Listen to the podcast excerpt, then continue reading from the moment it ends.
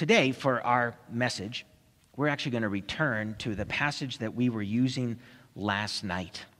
Uh, the Luke passage, Luke's telling of the story of the birth of Christ. So um, I would encourage you, if you have uh, a Bible, or feel free to make use of one of ours um, here in the rows, and turn to Luke chapter 2.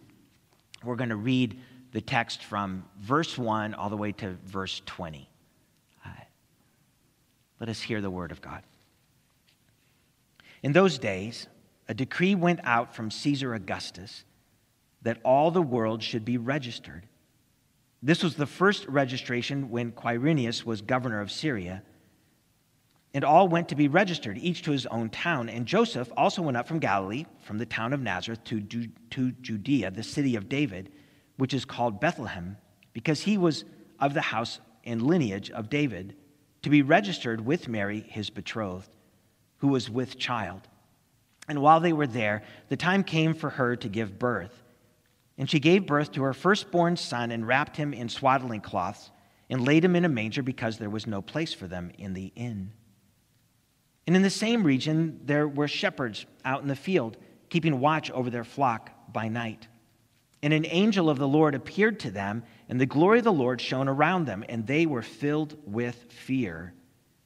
And the angel said to them, Fear not, for behold, I bring you good news of great joy that will be for all the people. For unto you is born this day in the city of David a Savior, who is Christ the Lord.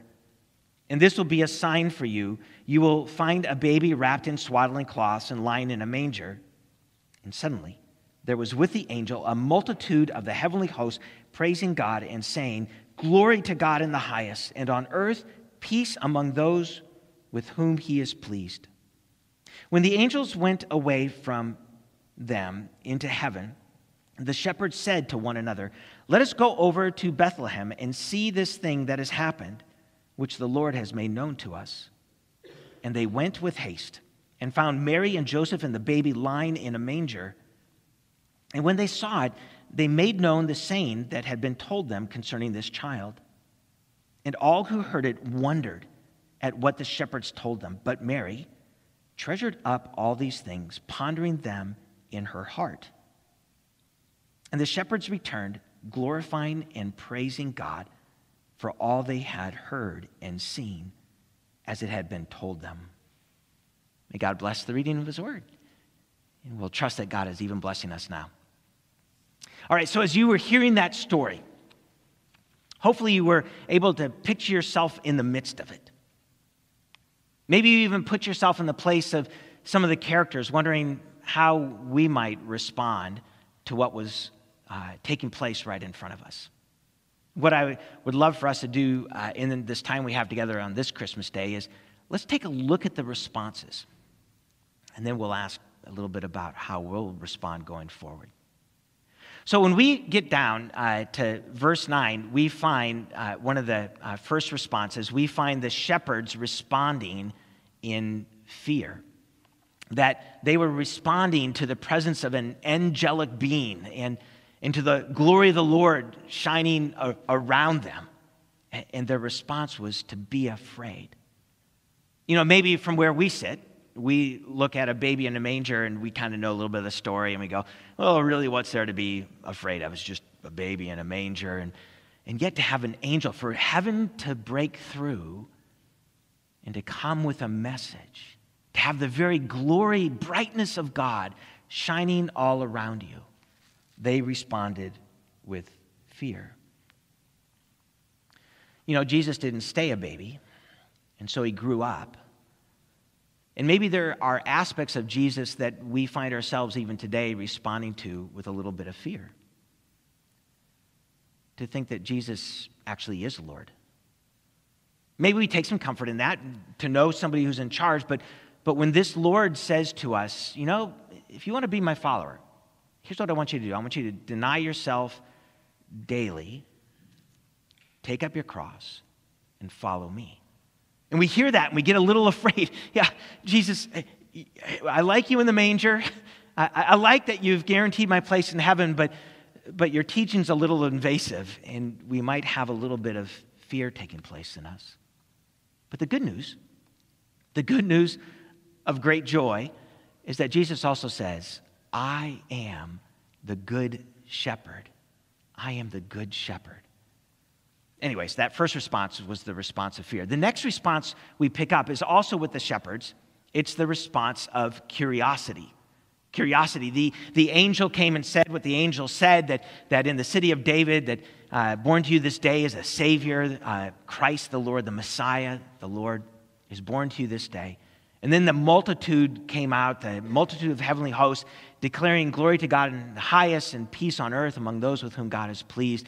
And the response of the shepherds was curiosity. They were wondering. They wanted to go and see what they had been told.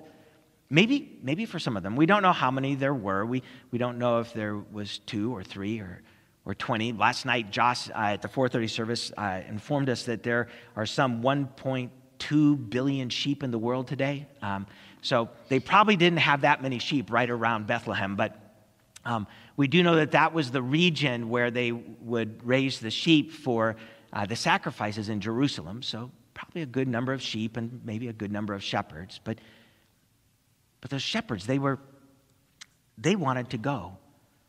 Their sense was not, maybe even maybe a little bit more than just curiosity. Maybe there was attraction. This is good news. To want to go and to find out and to, to discover more for themselves, to follow up on what they had heard. Their curiosity turned into movement that they might see something worth seeing. And so then the third response is also the shepherds. We find this in verse 17. They were responding to the presence of an audience. You see, they, they arrive into Bethlehem and, and they find the house that has uh, the mother and father and a child wrapped in swaddling clothes and lying in a manger. And, and they tell them all that they had already experienced and seen and heard. They gave testimony. That was their response to tell other people of the good news. They were responding to the fact that there were other people around them. You know, for us to live on this side of things, we know that Jesus would eventually say to his followers, And you will be my witnesses. Already here, the shepherds are witnesses of God's work in the Christmas story. You know, I like to picture the shepherds trying to tell this story. Did, did they designate ahead of time? I'll tell you what, uh, you be our, our speaker. You know, I'm just going to be in the background. You talk the best, why don't you? Or maybe they were just clamoring over, oh, but, but wait, you forgot this part. And I, did, did you remember saying something about the multitude of what they said? Um, telling this story to others so we can picture ourselves, even as testifiers of the good news of Jesus Christ. In response to Jesus said, and you will be my witnesses, or, or maybe in response to where Jesus goes, you are the salt of the earth, or you are the light of the world, or go and make disciples, that we too would respond to audiences. Now, the fourth response happens to be from the people who heard the shepherds. Last night we discussed this a little bit, maybe you've heard it before in a Bible study, but um, in this story, there's actually uh, the word that we in, is uh, translated in our, our ESV version as in is actually the word kataluma, and the and kataluma is not the word for a hotel or a, a, a um, kind of a large B and B and B or something. It's really the word for a spare room. It was the extra room in a in a two room house, and and there was no space for them in the extra room, so Mary gave birth in the main room uh, of the house. All that is to underscore that there's just there's more than just Mary and Joseph and Jesus present. You figure the people that were there that were filling up the spare room, the extra room. You figured the people who, whose house that was. Were there, were there others that were gathered from the community to, to be able to celebrate the arrival of a birth? Who all would have been in the room? So here come uh, the shepherds and they tell this story. And what we find out that the response of the audience, the response of the audience was awe. In the ESV, it's translated as wonder, but in other translations, it's uh, they were amazed or they were astonished. One of the commentators said that you know, the, for the way for us to understand this is, is it's not quite yet faith, but they're intrigued. Something's taking place, and it's bigger. You figure, I, we're not given all this detail, but I, I would imagine that Mary and Joseph weren't going around to everybody they saw and said, you know, we were visited by an angel, and uh, my wife here, she's carrying the Savior of the world. And probably didn't make that really known to a whole lot. And so, even as they're gathered in that home, it's the shepherds that come in and tell the story and bring everyone in on the news. On Thursday, I went up to uh, Chicago and picked up my son John from the airport.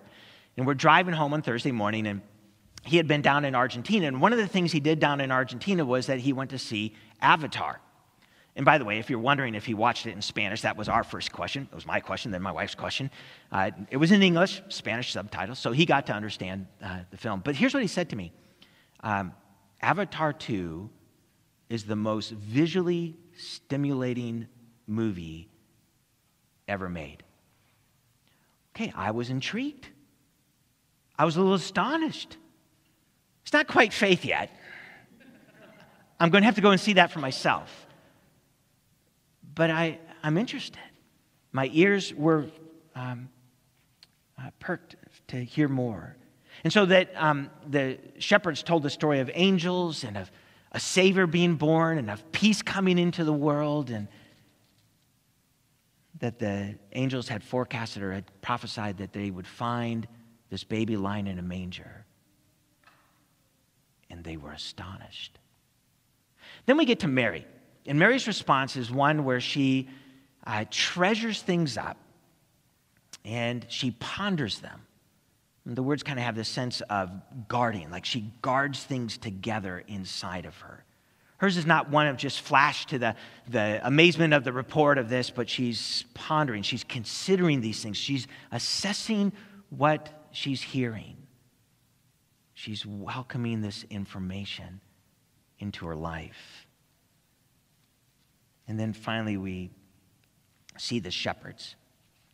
We're told in verse 20 that the shepherds leave the site and they go glorifying and praising God, which is, which is really awesome because the shepherds were such of low um, uh, uh, respect in the community. But here, who, is, who are the ones that are doing the very things that the multitude of angels, of, of the heavenly hosts, are doing?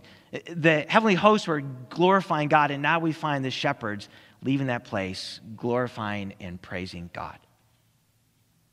So for us, we've seen all of their responses. Their responses were fear and curiosity and testimony and awe and treasuring and pondering and glorifying and praising.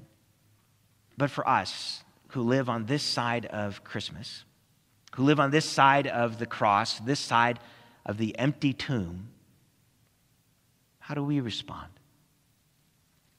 What are our responses? Jesus says, Come to me, all you who are weary and heavy laden. How will we respond? Jesus said, I call you friends. How will we respond to the friendship that Jesus offers? Jesus does say to us, you know, if you want to be my follower, deny yourself and take up your cross daily and follow me how will we respond? Jesus said, Love one another, even as I have loved you. How will we respond? Jesus said, Go and make disciples of all people. Be light in this world. How will we respond? And Jesus said, I will come back and take you to be where I am. How will we respond?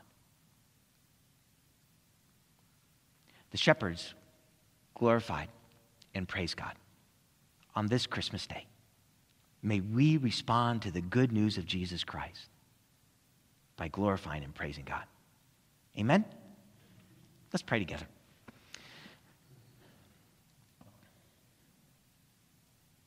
Because of you, God, Christmas is merry. By definition, our Savior has come into this world. Christmas is merry. a wonderful gift given by you that we would have a Savior, that we would come into a living relationship with you for all of eternity. God, may there be hearts turned toward you around the world this morning. That this would be a day in which multitudes and multitudes of people would come to know the good news of Jesus Christ. A baby born in a manger, yes, but the Word became flesh and dwelt among us. And we have seen His glory, glory as of the one and only. May you find in each one of us the kind of response that leans into you. In fact, God, we ask that you would continue your transforming work in us, that day by day, month by month, year by year, that you would find a faithfulness in us, a response to your good news that, that we can't help but share with others around us. May our lives be lives in which you are glorified and praised. We pray this in the name of our Savior, Christ the Lord. Amen.